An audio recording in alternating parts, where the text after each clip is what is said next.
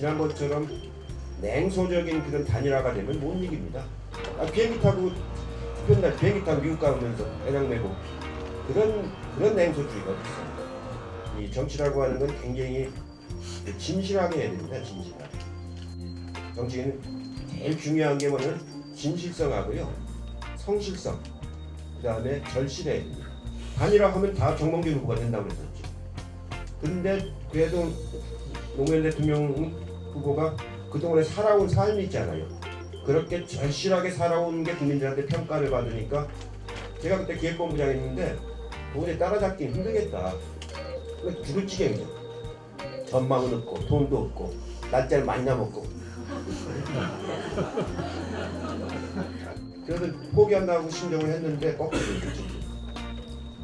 그게 이제 바로 그런 절박성, 절실함 이게 국민들한테 있단 말이에요.